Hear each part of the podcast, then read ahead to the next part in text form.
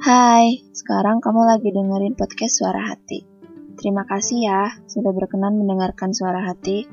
Kamu bisa mengirimkan suara hatimu kepadaku melalui email atau DM Instagram @talitaputri.a yang nantinya akan aku dan temanku dengarkan.